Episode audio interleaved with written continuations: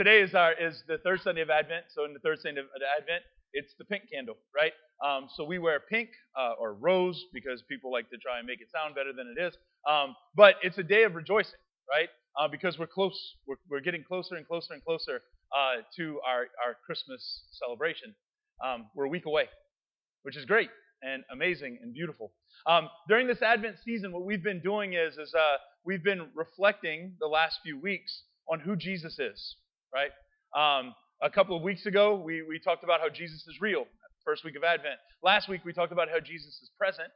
Um, and as we've been as we've been kind of doing this and, and, and pray as I've been praying through this and, and kind of reflecting, I think the next word that continues to just kind of jump out, that just is coming to the surface, um, is Jesus is merciful.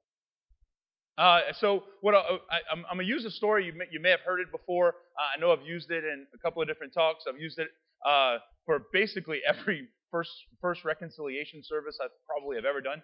Um, but it, but I think it elicits the point. When I was a kid, um, so growing up, we were ballpark people, right? Um, played baseball. My dad was one of the dads that would go to the ballpark in the off season before season would start, and they would like mow the grass and paint the lines and like make sure all the dirt was right and everything was good and like kind of take care of the fields, right? Like get them up into to playing condition. Um, well, when that would happen is, is that what would happen is, is that a couple of dads would get together, um, a couple of the coaches, right, and then the, all of us, the sons, we would go out with them, and we would just go ride our bike around the around the ballpark and cut up and get in trouble and do dumb stuff, right? Um, so when we were riding our bikes, I, will never forget this. It was it was before the season started. We're riding our bikes around the ballpark, and we come around the corner, and there's like a gravel parking lot. And this gravel parking lot, they had dropped off a big rock pile and they were the plan was it's like to redo the, the parking lot. Well, they hadn't done it, and we saw a rock pile. So the first thing that came to our mind when we saw it was, ah, I'm climbing that, right?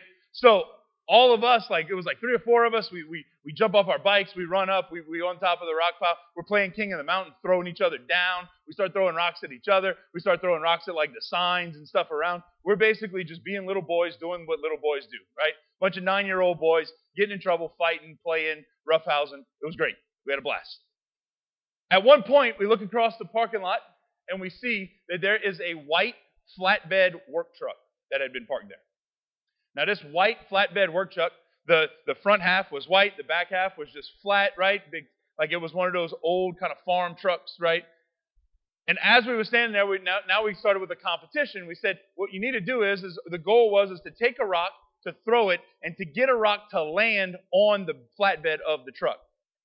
This thing was like 50 feet, 50 yards away from us. So like we're lobbing it and trying to like shoot it. It's Kobe before Kobe, right? Like we're doing all this stuff. We're playing and we're doing our thing.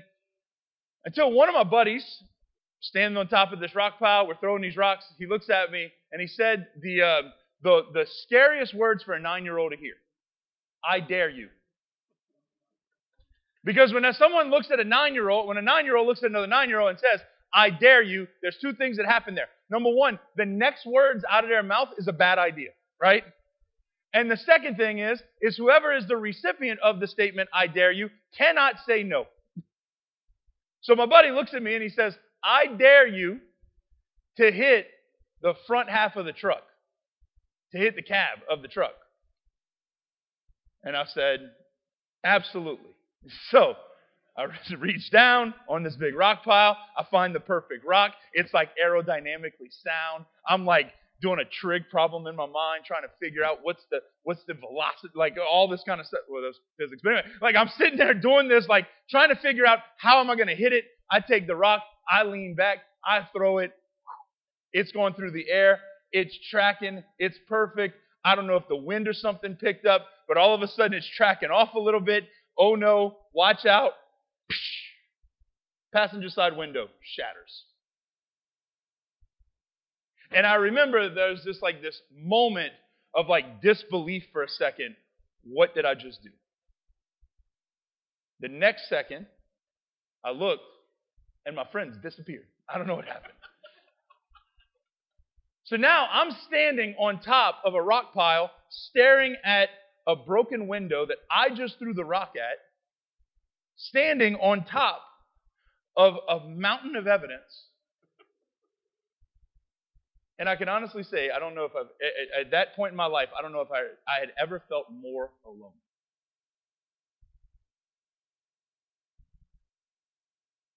I just did something wrong. The people that were right there, that were egging me on, that were all excited, that we were all having fun with, are gone. Because they don't want to associate with somebody that did wrong. They don't want to get in trouble by association, right? So they bail out. And I'm by myself. Now, whether it, I have a feeling that all of us at some point have done something wrong. And if, if you haven't, then I want to shake your hand and I want to talk to you after because congrats, right? But I got a feeling all of us at some point have done something wrong, number one. And number two, have had that feeling before. The disbelief of something sitting right in front of me that I just did, that I'm sorry for, that I wish wouldn't have happened, that if I could go back 10 seconds, it wouldn't. But I can't take it back. And it did happen. And I feel isolated and alone. This is a normal experience for all of us. I think that's the, the, there's a there's a key thing here, right? Like I think every one of us at some point have experienced this. And if we're on, if, if, and honestly, like it's even like ingrained in our scripture and in our faith and in our tradition that like this is a real thing because this is what sin does to us. Sin isolates us. Sin makes us feel like we're by ourselves. Sin makes us freak out and realize that no one's around us. Sin accuses us of something that has happened. Sin elicits guilt that I wish it wouldn't have happened. Sin makes a lot of regret come up that I wish if I could just go back a little bit, a, a, a couple of days, a couple of hours, a couple of minutes, if I could just go back a little bit, then maybe I wouldn't have done that. Sin causes all these things in an instant. And while for a nine year old it might be the end of the world if that sin is breaking a window, as we get older, those sins get a little bit more complicated. And those sins might have other people involved. Might be unkind words, use of images, misuse of different resources. But sin in and of itself is, is isolating. We see it in Scripture. Third chapter of the Bible. God creates the world in the first chapter of the Bible, like let there be light, all that kind of stuff. Then we hear about what happens after he creates, right? That we hear Adam and Eve are there and they're they're given everything. They're given the entire world. They have everything at their fingertips. They have all the food that they can imagine. They have all of the resources that they need. They have the life in their they, they have life that was been breathed in them. They have an ongoing intimate relationship with God where they're talking to him like they are walking around a garden together. And chapter 3, they fall. They're given one rule and they can't keep it. And because they eat an apple, because they eat the fruit of a tree that they were asked not to eat of, what's the first thing that we hear? Their eyes were opened and they hid. Because sin is isolating. A, nine-year-old kid, right? I throw the rock, window breaks, friends disappear, evidence under my feet, like the whole nine. What happens? The first thing I did, I took, I got on my bike and I just took off, right? I, I, I didn't know where I was going. I just went right to the farthest corner of the field, like the farthest corner of the Raceland ballpark that I could possibly find. I parked my bike and I just hid for a little bit. Hopefully nobody saw me. Hopefully nobody can find me if they did see me. Let me just hide here for a second and just just freak out, right? and be afraid. And just fear comes in and regret comes in and, and, and trying to figure out how I'm going to get out of this and how I'm going to lie my way out of it and what I'm going to say and what I'm going to do. And my goodness, if my dad finds out, oh my Lord, I'm not going to sit down, right? Like all of those kind of things are just running through my head. That's Adam and Eve. They hide because of their guilt, their shame, what happens is they hide. They're imprisoned in their own regret. They're imprisoned in their own guilt. They're imprisoned in their own sin. Because sin is isolating.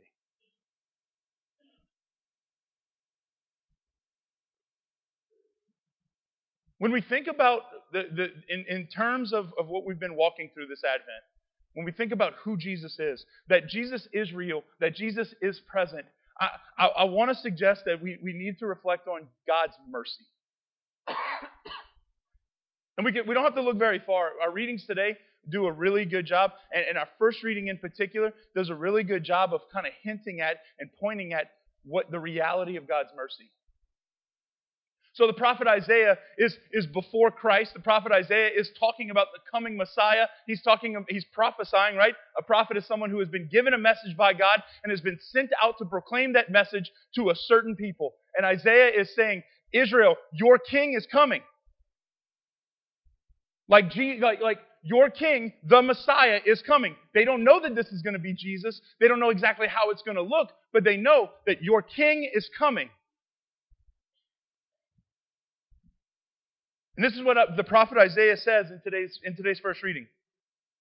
The Spirit of the Lord is upon me because the Lord has anointed me. The Lord has given me this message, and He has sent me to bring glad tidings to the poor, to heal the brokenhearted, to proclaim liberty to captives, and release to the prisoners. Sin is isolating. Sin imprisons us. Sin enslaves us to things of this world. And what Isaiah is doing is, is Isaiah is saying, no, no, no, no, no, that your king is coming. He's going to come to break those chains, to release you, to free you from the prison, to free you from captivity, that your king is coming to open up and to forgive you. So be on watch and be ready when it's time. Isaiah knew the story of Adam and Eve. Isaiah knew that they were isolated. Isaiah knew that they had fallen. Isaiah knew that the whole, the whole promise of the Old Testament is that God is going to make right what Adam and Eve broke. And this is the faith that we proclaim. I think it begs the question to us why on earth did God decide to send Jesus. Like, if we believe that Jesus is real, we believe that Jesus is present, then, then why on earth did God seem like it, it seems like almost a waste of time to come to the people that He had created, and it was only two of them and they fell? Why would He want to redeem them? Why would He want to fix that? What was the purpose of Jesus coming? Jesus had one mission. It was very, very simple. Uh, we, we can think about Jesus and we can think about if somebody asked you, what was the reason that Jesus came? You can sit there and think, well, it's for him to preach some really good homilies, really good sermons. We, just got, we got a bunch of words from him, right? The golden rule, the Beatitudes, there's some good stuff in there. We could hear that maybe it was to, to make some somebody that was crippled walk or to heal a leper or to make somebody that couldn't hear or couldn't see get their senses back. Maybe it was to raise the dead because Lazarus I know is pretty pretty excited about it, right? Like I'm sure that there's a lot of reasons why we could point to in the scripture of what Jesus did. Jesus came for one reason, to forgive sins. That is the reason why Jesus came. That is the reason why God saw it fit to send his son into the world for the forgiveness of sins. There's no other reason. Everything else he did pointed to building a covenant, building a family, all those things, because he wanted to redeem you and I. He wanted to forgive the sins we have committed, the ways in which we have fallen short, the ways in which we have imprisoned ourselves and fallen into captivity. Liberty to captives, freedom to prisoners. That was Jesus' purpose for coming. We know this. We see this when we come to Mass, like the words that we hear when we come to Mass. Take this, all of you, and eat it, for this is my body, which will be given up for you. This is my part, by the way, right? Take this, all of you, and drink from it, for this is the chalice of my blood, the blood of the new and everlasting covenant, which will be poured out for you and for many. Why? For the forgiveness of sins. Hard stop. The most important words in the Mass say why Jesus came. When we go to confession, God the Father of mercy, this doesn't count by the way, all right? God the Father of mercies, through the death and resurrection of his Son, has reconciled the world to himself and poured out the Holy Spirit. Why? For the forgiveness of sins. The entire history, all the history that we celebrate, all the Bible that we have, everything from the moment of creation, the moment from the fall, everything that happens after that is for one reason for you and I to experience God's forgiveness.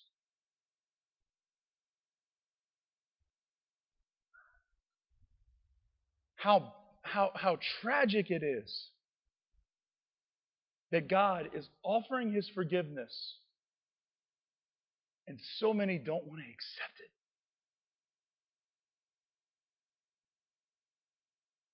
How, how, how tragic it can be that God offers us everything. He offers us a, a, a completely new clean slate. He offers us uh, uh, the, the, liberty of captives and the freedom from, from prison, right? Like He offers us to be wiped clean of every fault that we have ever experienced.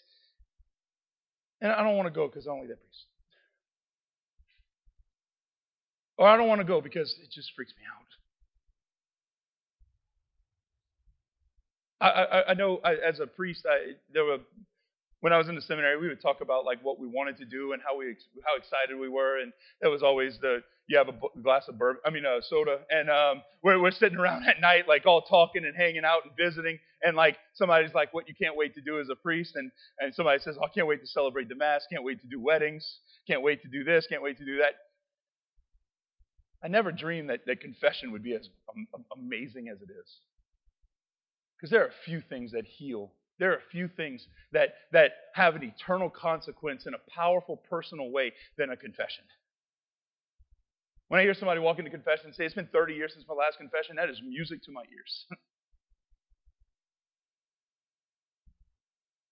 because the people that need this that need God's mercy most are the people that have stayed away from it and have been afraid of it. The, the interesting thing about, uh, so back to me, nine years old, just broke a window, hiding at the Raceland ballpark. Um, I remember I looked across the, I looked across the, uh, the, the, the, the ballpark, right, and I could see my dad and the other dads were wrapping up. So I ride my bike over, and none of the guys, the other guys, had ratted me out because if they ratted me out, I was gonna be like, well, he dared me, and then we were all gonna get in trouble. So we all kind of like, without saying anything, made this little pact that no one was gonna say a word, right? All right, we say goodbye, we do all this kind of stuff, put the bike in the back of the truck. Whoop, let's get on our way home. And I am sitting in the car thinking, I got away with it. Like, man, I, I don't have to say anything. I could get away with it.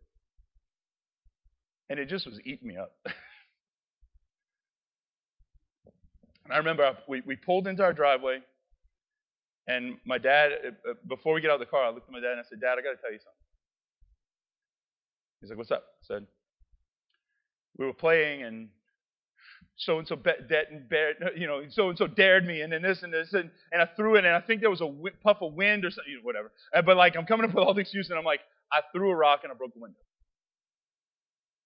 And I remember once I said it, like I winced because I was waiting for the right hand of justice to come flying across, right? But like, just for a moment, I just winced, I freaked out, and he was like, he just stopped for a second. He looked at me and said, Go straight to your room. Walk into my room, sit down. Now it's like I'm in solitary confinement. Like now I'm now I'm waiting for like the door to fly open, and then both his right hand, right foot, mom's belt, like the whole nine coming after me with the with all the justice. Um, but for a second, I just like kind of sat there, and about 20 minutes later, he comes up to me. He he opens the door he looks at me and says, "Me and your mom went we patched up the window. We left our number. The guy just called. Everything's going to be all right. And I'm like, I'm still waiting. I'm like, and? How much am I punished, right? How much trouble am I in?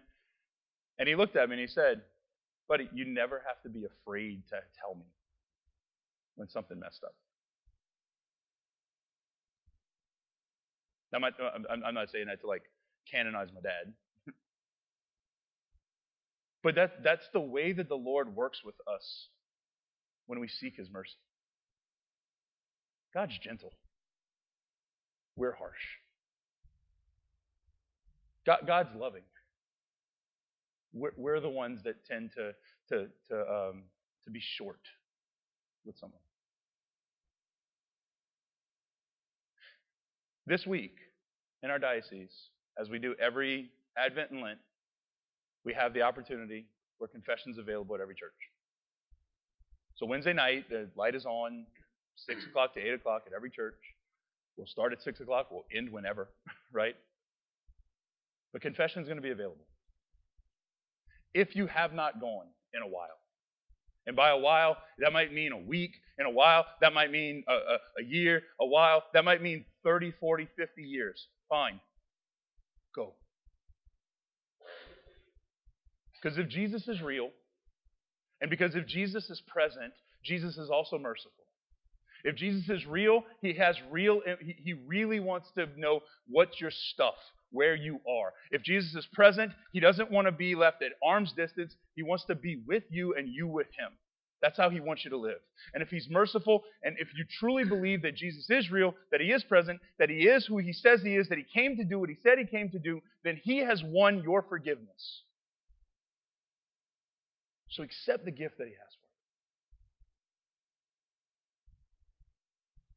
Tonight, as we come to conf- uh, as we come to confession, uh, tonight as we come to Mass, right? We, we, we come to experience a real, a loving, a true, a present, a merciful God